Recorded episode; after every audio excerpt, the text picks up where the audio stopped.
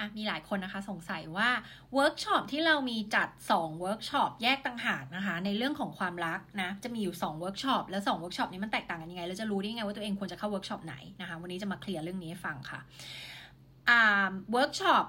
ที่1นะคะคือ radical dating and attraction นะคะเวิร์กช็อปนี้สำหรับคนที่โสดนะคะหรือกำลังเดทนะคะแล้วก็ มีปัญหาก็คือไม่รู้ว่าจะเดทยังไงให้มันได้ผลลัพธ์ที่เราต้องการนะคะซึ่งมาพร้อมสารพันปัญหาไม่ว่าจะการเป็นการเรื่องของการดึงดูดคนในแบบเดิมซ้ำๆแบบที่เราไม่ต้องการ หรือคนแบบที่อยากได้ก็รักษาไว้ไม่ได้นะคะ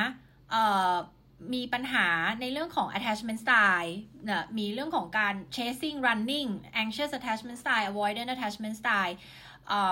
ชอบไปดึงดูดกับคนที่แบบเขาไม่ชอบเรานะคะ มันก็จะมีสารพันปัญหาเลยนะคะ หรือว่า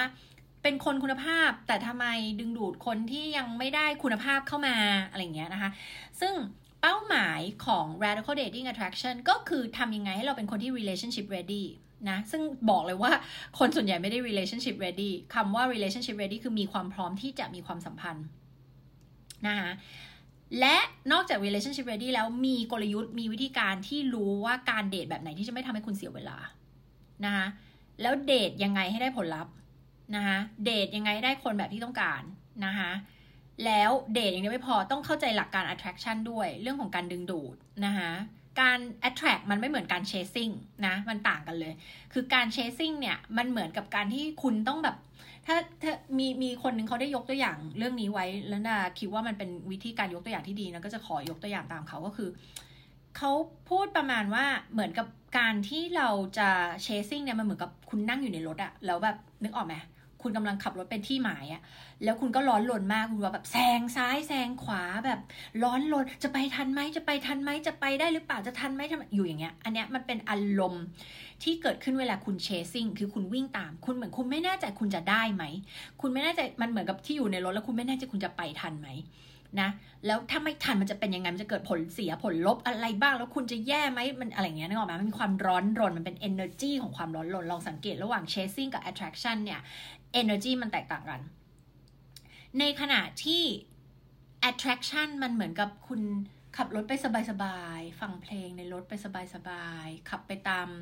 สปีดความเร็วปกติ แล้วก็ไม่ได้ต้องรู้สึกแซง ไม่ได้รู้สึกว่าต้องไปแซงซ้ายแซงขวาใคร ไม่ได้รู้สึกว่าจะต้องแข่งขันอะไรกับใคร ไม่ได้รู้สึกต้องพิสูจน์ว่าตัวเองดีกว่าใครอะไรยังไง ก็คือฉันไปแบบชิลๆของฉันไปเรื่อยๆ สบายๆ ฟังเพลงมีความสุขไปเรื่อยๆ แล้วลึกๆในใจคุณก็รู้อยู่ลึกๆว่าคุณจะไปถึงที่หมาย ทันเวลาและเรื่องนี้จะจบด้วยดี อันนี้คือ attraction มันเป็น energy ของการที่คุณจะดึงดูดคนที่ใช่เข้ามาในชีวิต เห็นไหมคะว่ามันไม่เหมือนกันเลยแบบแรก chasing คือมันจะมีความร้อนลนกลัวไม่ได้กลัวไม่ทันอะไรเงี้ยนะส่วน attraction มันคือมันจะมี abundance mindset มันความเป็นเป็น mindset ของความมั่งคั่ง เป็น mindset ที่แบบ รู้ว่าฉันคู่ควรกับสิ่งนี้ แล้วฉันก็จะได้สิ่งนี้มา โดยที่ฉันไม่ต้องร้อนรนและไม่ต้องดิ้นรน ไม่ต้องแข่งแย่งชิงดี ไม่ต้องแข่งขัน ไม่ต้องร้อนรนรีบร้อนอะไรใด ๆ ทั้งสิ้น ฉันจะไปแบบมีความสุขแล้วเดี๋ยวจะดึงดูดเข้ามาเองอะไรเงี้ยนะนะคิดว่าเปรียบเทียบอันเนี้ยเป็นการเปรียบเทียบที่ดีมากๆเลยนะคะ มันทำให้เราแบบเห็นภาพอะนะคะซึ่งในเวิร์กช็อป radical dating and attraction เนี่ย ก็จะเป็นประเด็นเรื่องพวกนี้ คือจะพูดเรื่องของ relationship ready จะพูดเรื่องของ dating จะพูดถึงเรื่องของ attraction นะคะ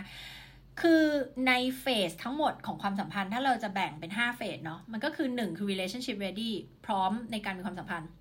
2 dating and attraction ช่วงเดทช่วงดึงดูดเดทคนนั้นคนนี้ดูคนนั้นคนนี้ไปเรื่อย ๆ อย่างเงี้ยแล้วก็ 3 คือ pre committed relationship ซึ่งคำว่า pre committed ในภาษาอังกฤษคือเราหมายถึงว่าก่อนแต่งงานนะคะ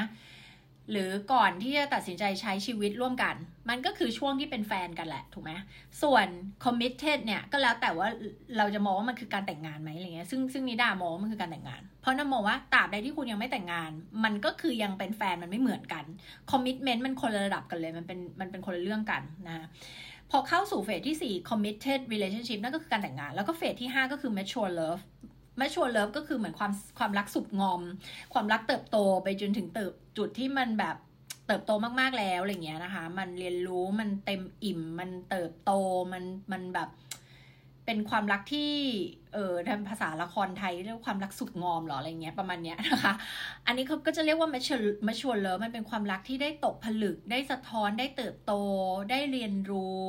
ได้เป็นคู่รักที่ตื่นรู้ แล้วก็มีความตระหนักรู้ในกันและกัน แล้วก็ manage ความรักได้ดีนะคะ มีทักษะในการ handle conflict ต่างๆ มี EQ ที่ดี เป็นคู่รักที่ตื่นรู้ และมีทักษะทางความสัมพันธ์ที่ดีนะ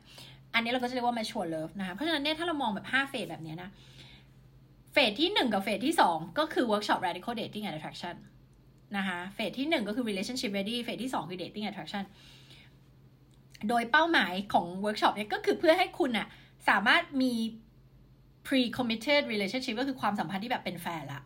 นะแล้วก็อาศึกษาดูใจเพื่อจะดูซิว่าจะแต่งงานไหมถูกไหมอันก็คือ radical dating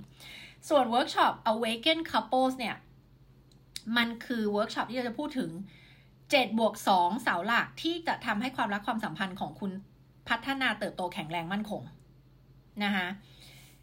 แล้วมันก็จะพูดถึงวิธีการแก้ปัญหาความขัดแย้งต่างๆ ในความสัมพันธ์ที่ต้องเจอเออทำยังไงให้ความสัมพันธ์มันดีนะคะแล้วป้องกันปัญหาไม่ให้เกิดตั้งแต่แรกอะไรสิ่งเหล่านี้นะคะ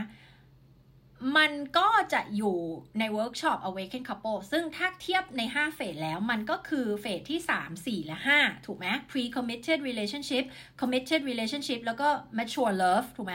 โดยแน่นอนว่าเป้าหมายของ Awaken Couples Workshop ก็คือพาคุณไปถึงจุดที่เรียกว่า mature love ถึงแม้ถึงแม้ว่าวันนี้คุณจะอยู่ที่ไหนก็ตาม ถึงแม้วันนี้คุณมองไม่เห็นปลายทางเป็น mature love ก็ตาม ถึงแม้วันนี้คิดอยู่จะหย่าไม่หย่าดีเลิกไม่เลิกดี ไปต่อหรืออยู่ต่อดี เนี่ยนะคะจะบอกเลยว่าขอให้คุณมีความหวังว่ามันสามารถไปถึงจุดที่เรียกว่า mature love ได้เพียงขอให้คนสองคนมี commitment กับการพัฒนาความสัมพันธ์นี้เท่านั้นนะคะเพราะฉะนั้นถ้าจะแบ่ง2เวิร์กช็อปนี้เนาะมันก็คือphase หนึ่งสองแล้วก็ phase สามสี่ห้านะคะแต่ถามว่าต่อให้วันนี้คุณยังไม่มีแฟนคุณก็เข้าได้ทั้งสองเวิร์กช็อปนะคะเพราะว่าอะไรเพราะว่า การที่คุณยังอยู่ phase หนึ่ง phase สองแต่มันต่อไปคุณก็ต้องไปอยู่ phase สาม phase สี่ phase ห้าอยู่ดี เพราะฉะนั้นคุณเรียนรู้ทั้งหมดเนี่ยมันก็เป็นประโยชน์กับกับความรักของคุณอยู่ดีนะคะเพราะฉะนั้นเนี่ยตอบว่า awaken couples เนี่ยจะเป็นเวิร์กช็อปที่สามารถเข้าได้ทุกคนนะแต่ ถ้าคนแต่งงานไปแล้วก็คงแต่งงานไปแล้ว แล้วก็ไม่ได้คิดจะเดทก็คงไม่ไปเข้า radical dating ถูกไหมคะ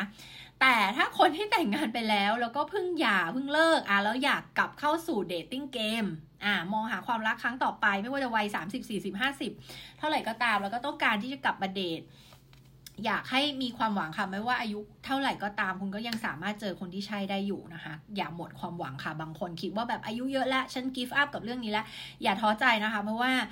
มันมันเป็นไปได้มันเป็นไปได้นะคะ ก็